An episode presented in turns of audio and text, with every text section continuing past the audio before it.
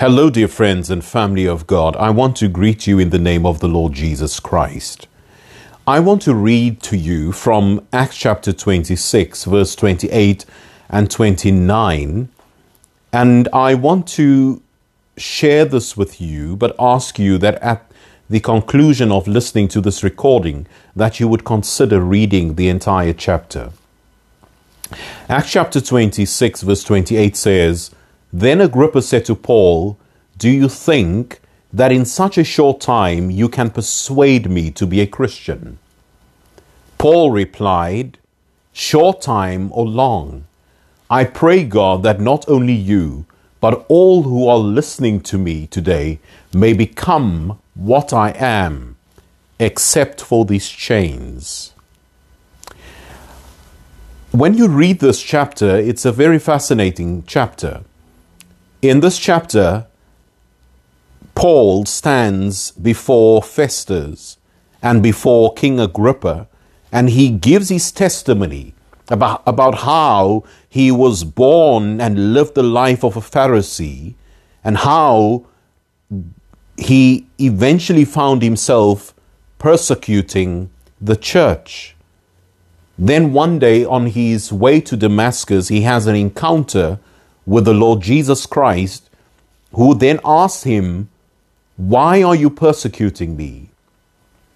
He then mentions how he was struck with blindness and how eventually, after his sight was restored, how he had undergone such a transformation in his life and how he has now been sharing the gospel of the very one whom he had been persecuting. At some point, Festus asks him and says to him that it seems as if the fact that he is such a learned man has turned him insane. But he says no, he's not insane. What he is essentially sharing with them is no different to what the other prophets before him have shared. And then he turns to the king, King Agrippa, and he says, You do believe the prophets. I know you do. That's what he says to him.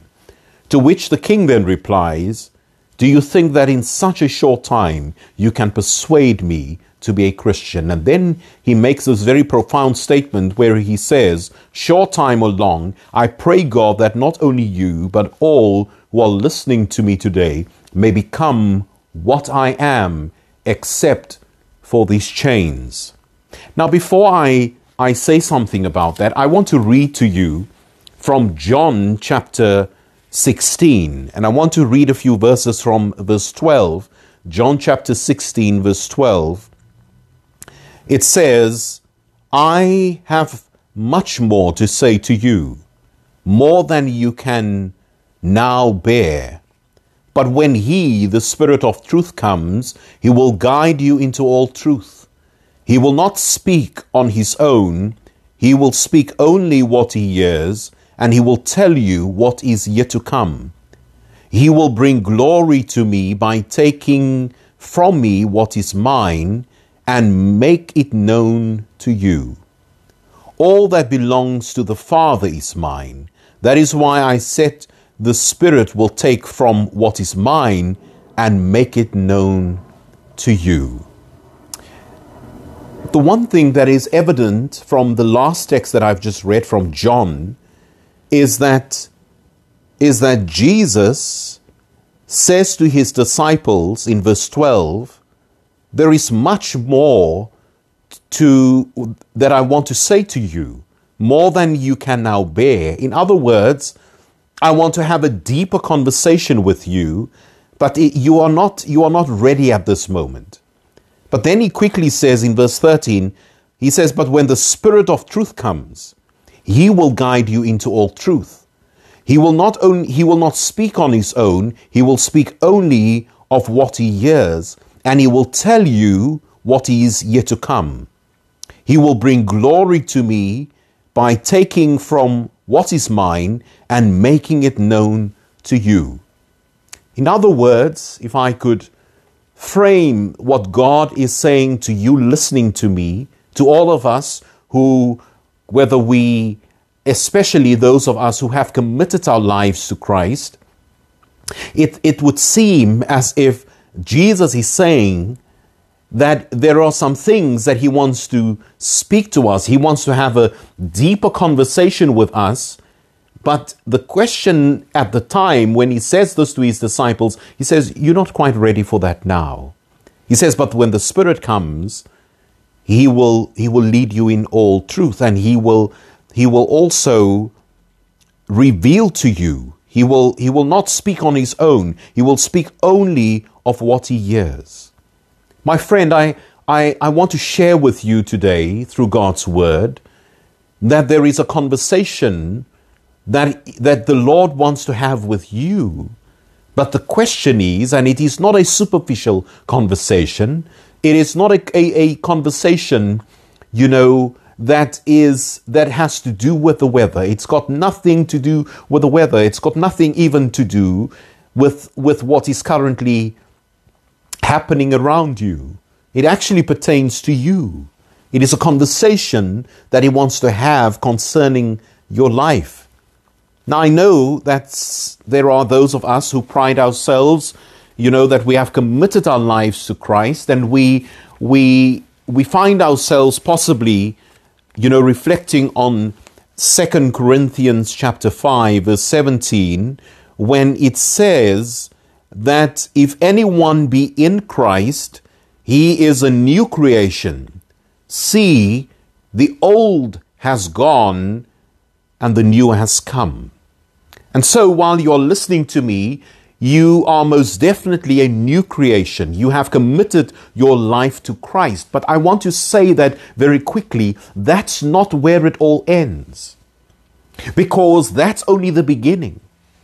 What the Lord is saying through His Word is that He says, There is so much more that I want to say to you, but it's much more than you can bear. And then He says, that when the Spirit comes, He will lead you in all truth. And I want to say to you, as you're listening to me this very moment, I want to say to you that there is a conversation that the Spirit wants to have with you, even after accepting Him as your personal Savior. He wants to have a conversation with you concerning you, and it is a much deeper conversation. It is, it is a much deeper conversation. But in order for you to engage with that conversation or in that conversation, you need to engage with the Spirit. And the question is if you have not had that conversation thus far, then the question is when will you be ready?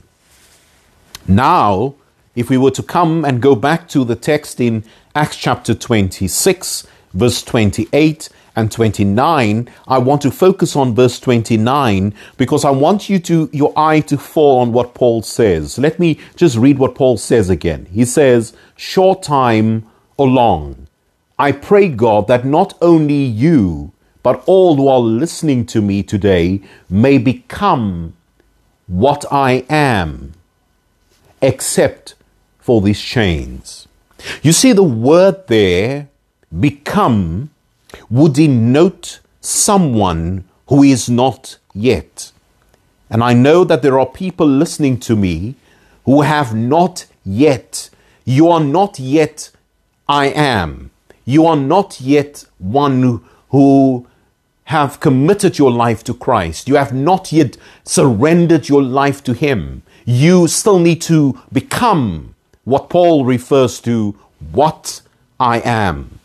But you see, in order for you to become what Paul refers to, what I am, is you need to understand that you need to understand what he is saying. And if I could unpack that for a moment, the word, the word what denotes a process. What Paul is saying, I am, but, but what I am, it required a process. That process is First of all, you need to commit your life to Christ. You have to surrender your life to Him. It starts with that. And why is that important? Amos 3, verse 3 says, Can two walk together except they be agreed? In other words, the only way in which you can walk with the Spirit, in, in which you are able to understand the things of the Spirit is if you have decided that you will walk with the Spirit. that you will embrace the Spirit, that you will embrace this new life that comes through Christ. And if you have agreed to that life, then you will know that as you walk with the Spirit and as you walk in the Spirit, you are guaranteed to become like Jesus. Because there is no way that you can walk with Him unless you have spent time with Him. It is then that you and I begin to understand the nuances of the Spirit. It is then that you and I begin to understand how we are to conduct ourselves. And it's interesting that when you read God's word, Jesus highlights a few things when he speaks about the Spirit of God. He says, first of all, when he comes, he will lead you and he will guide you in all truth. In other words, you cannot profess to be a child of God if you are not walking in truth. You cannot be worldly minded, but you also want to walk in truth. No, you have to make a choice. You have to walk in truth. Secondly, he says he will not speak of his own. Then he says he will speak only what he hears. In other words, the Spirit of the Lord will share with you and I what he hears from Jesus. And then he will tell you what is yet to come. This is so important. The challenge often when you look at what is happening in social media, what is happening in the world, you have so many believers saying many things, things that are incongruent to God's word. And it sometimes, it bothers me because it tells me something. It reveals where the person finds themselves. It means they have not yet engaged in that deeper conversation with the Spirit. Because if they did, they would understand what is yet to come. And so it is a promise that He who comes, the Spirit of the Lord, will tell you and I what is yet to come. And my friend, I want to say this to you today by God's Spirit. If you want to know what is yet to come in the age that we are living in, in the times that we are living in, then you need to have this deeper conversation with the Spirit. And then he says, He will glorify me because it is from me that He will receive what He will make known to you. You know, there are a few things that I believe we can glean from the Spirit of the Lord. The first thing is that I will, I will, I will walk in truth. Because I will be guided in truth, you and I, when we have this deeper conversation with Him, it requires of us to walk in truth. Also, it means that just as the Spirit will not speak of His own, I will not speak or represent myself to the world because who I am through faith is as a result of the Lord Jesus Christ.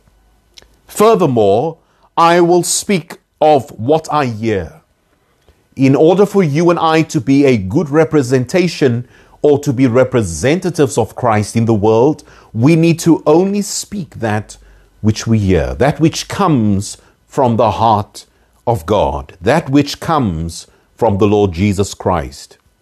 Also, in order for us to understand, for us to be able to share with others. I will know what is to come when I engage with the Spirit. But furthermore, my entire life will glorify Jesus. I will glorify Jesus through my life in everything that I say and do. Galatians 2, verse 20 says, If the old self has died, then I no longer live, but the life I now live in the flesh by faith is of the Son of God who loved me and gave himself for me. My friend, I think it is quite clear that if you and I profess that we, we know we have died to the old self, that we no longer conform to the old self, that we no longer conform to the patterns of the world, and that the life that we now live in the flesh by faith is the life of the Son of God, then we must understand that it is imperative for us to be able to engage with the Spirit. And Paul then says, so that you may they you may become what I am. In other words, there was a process to get Paul to where he finds himself. There was a process. That process was not as a result of his own doing. It was a result of what the, what the Lord did in his life and what he allowed God to do in his life. But then he says, I am. I am refers to present tense. As you see, the deeper conversation that the Spirit wants to have with us is not simply only for the present tense, it is also whom I will become in future. But you see, we can only have this conversation when we are prepared to have a deeper conversation with the Lord. And the question today is when will you be ready? When will you be ready? I want to conclude and say this today. There are many things that, that want to distract us. There are many things that want us to engage in different conversations concerning so many things. And I, I, I, think one of the things that every morning when we wake up, we are confronted by a different dimension of this pandemic. But can I be very honest with you, my friend? The conversation that the Lord wants to have with you concerning your life. It is much more than what you are facing, you and I are facing right now in the world. It is about the work that you need to do for Him. It is about how God wants to use you with purpose. So many people have succumbed to this virus. So many people have lost their lives. And the mere fact that you and I are still alive tells us something. It tells us that there is purpose, there is something that God requires of us to do. But the question today is, and it's an important question, when will you be ready to engage with the Spirit based on what is found in John chapter, chapter 16, from verse 12 and 13, and in the, in the other verses that are to follow? When will you and I engage with the Spirit in a much deeper conversation. And then I want to say if you have not accepted the Lord Jesus Christ as your personal Savior, and you are able to hear my voice today, let me make it abundantly clear to you with the greatest respect. Let me make it abundantly clear to you when you read God's Word, as Paul says in verse 29 short time or long. I pray, God, that not only you, but all who are listening to me today may become what I am, except for these chains. My friend, whether you make that decision now or whether you want to delay that decision, ultimately, what is important is that you need to commit your life to Christ. And let me say this you would have noticed what is happening in the world. There is no guarantee that we will see tomorrow.